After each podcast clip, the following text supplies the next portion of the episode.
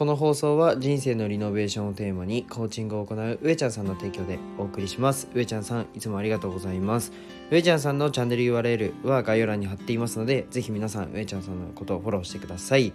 日のテーマは僕が一番好きなプラットフォームというテーマで話したいと思います。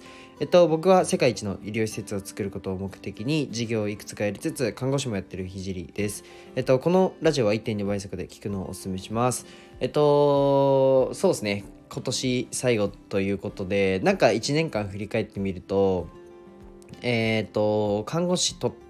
たし、なんか1年前まではまだ学生だったんですよね、そういえば。でまだ看護学生で、な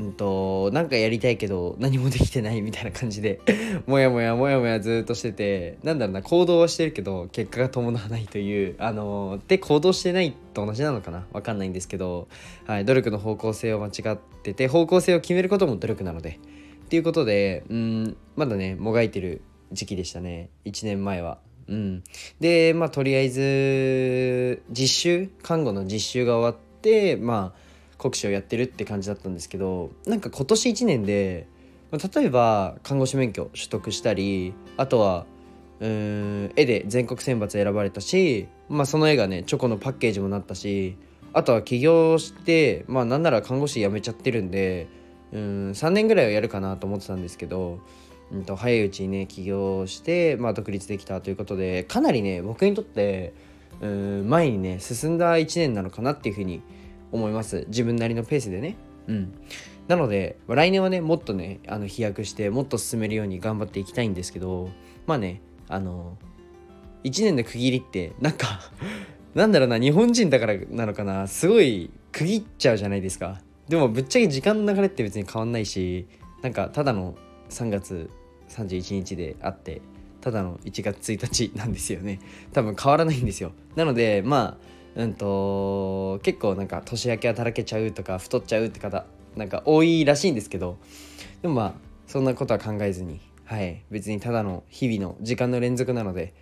なんだろうな、区切りとかないんで、なんか日々努力していけたらなっていうふうに僕は思います。あと上ちゃんさんありがとうございました。スポンサーに2回なってくれて、なんか1ヶ月のくくりなのに最後なので今年最後なので、なんか1年間ありがとうございましたって言いそうになっちゃいます。そんなことはどうでもいいか。上ちゃんさんと1月の頭にご飯に行くのでとっても楽しみにしております。じゃあ今日は、スタイフの話をしたいなと思って、僕が一番好きなプラットフォームというテーマでお話しするんですけど、スタイフよりいいプラットフォームあるっていう風な内容でお話ししたいと思います。なんかこれから来ると言われている音声 SNSが、無料かつ誰でも発信できるということ、あとはレターという絶妙な間間でコミュニケーションが取れる機能、ライブ配信では、その場のやり取りをそのまま発信したり、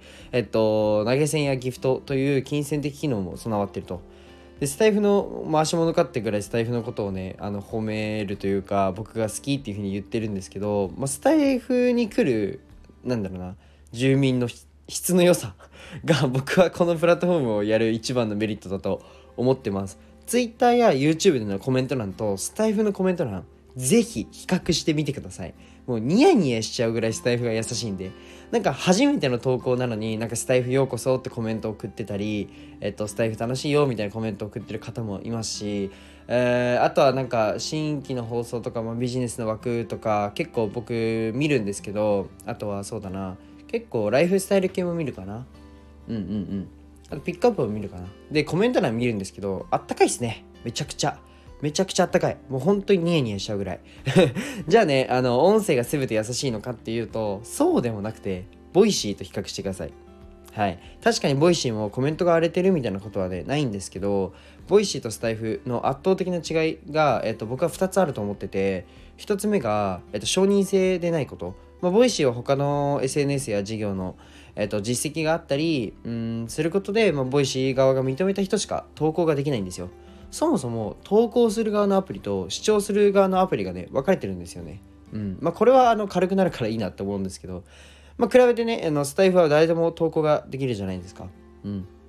初心者に優しいのは圧倒的にスタイフと言えますよね。SNS を始めたいけど何やったらいいんだろうっていう人はまずねスタイフをおすすめします。はい。で、2つ目はね、情報メディアに偏ってないところですね。まあ、ボイシーを聞くときって、こ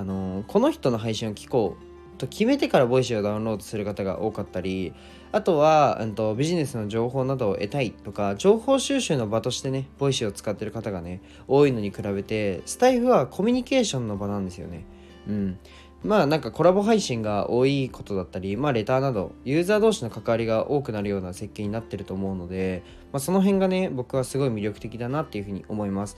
まあどちらがいいとかね、好みに分かれるんですよ、ぶっちゃけ SNS なんて。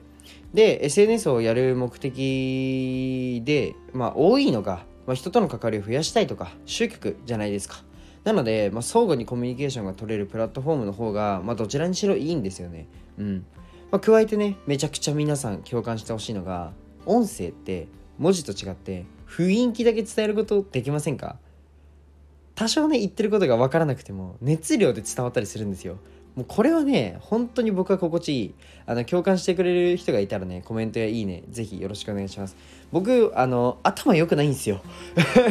頭良くないんで、熱量で伝わってくれるメディアはねありがたいですね。文字とかだとどうしても文章力必要じゃないですか。で、僕文章力とかそんなにないんで、なんか熱量だけでね、あ、ひじりくん今日も頑張ってるっていう風なのがね伝わったらいいなって思うんで、っていうのがね伝えられるのはまあ動画か、音声で、特に音声だなというふうに僕は思ってて、まあそれがね伝わるメディアがね近くにあるというか、誰でもできるっていうのはすごく魅力的だなっていうふうに思います。なのでね、スタイフ来年も、投稿していくので、で来年もっていうか多分僕一生投稿するんでよろしくお願いします。じゃあね、今日はこの辺で終わりたいと思います。まあ無料の最後に一つお知らせをさせてください。無料で今 SNS のコンサルをさせていただいてます。まあ本当人によって話すことを変えてるんですよね。僕にとって話す軸は主に2つ分けて、 SNS の伸ばし方かマネタイズの方に、両軸置いて話すんですけど、まあ、話を聞いていく中でどっちの方が、まあ、あなたはいいですよっていうのをおこがましいんですけど、どっちの方がいいかなっていうのをね、僕がこっちの方がいいですよっていうふうに言うのではなくて、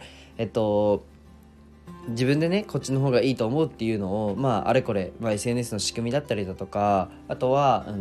まあマネタイズ、まあ、ビジネスも一応起業してスタートしたので、僕もなのでこうい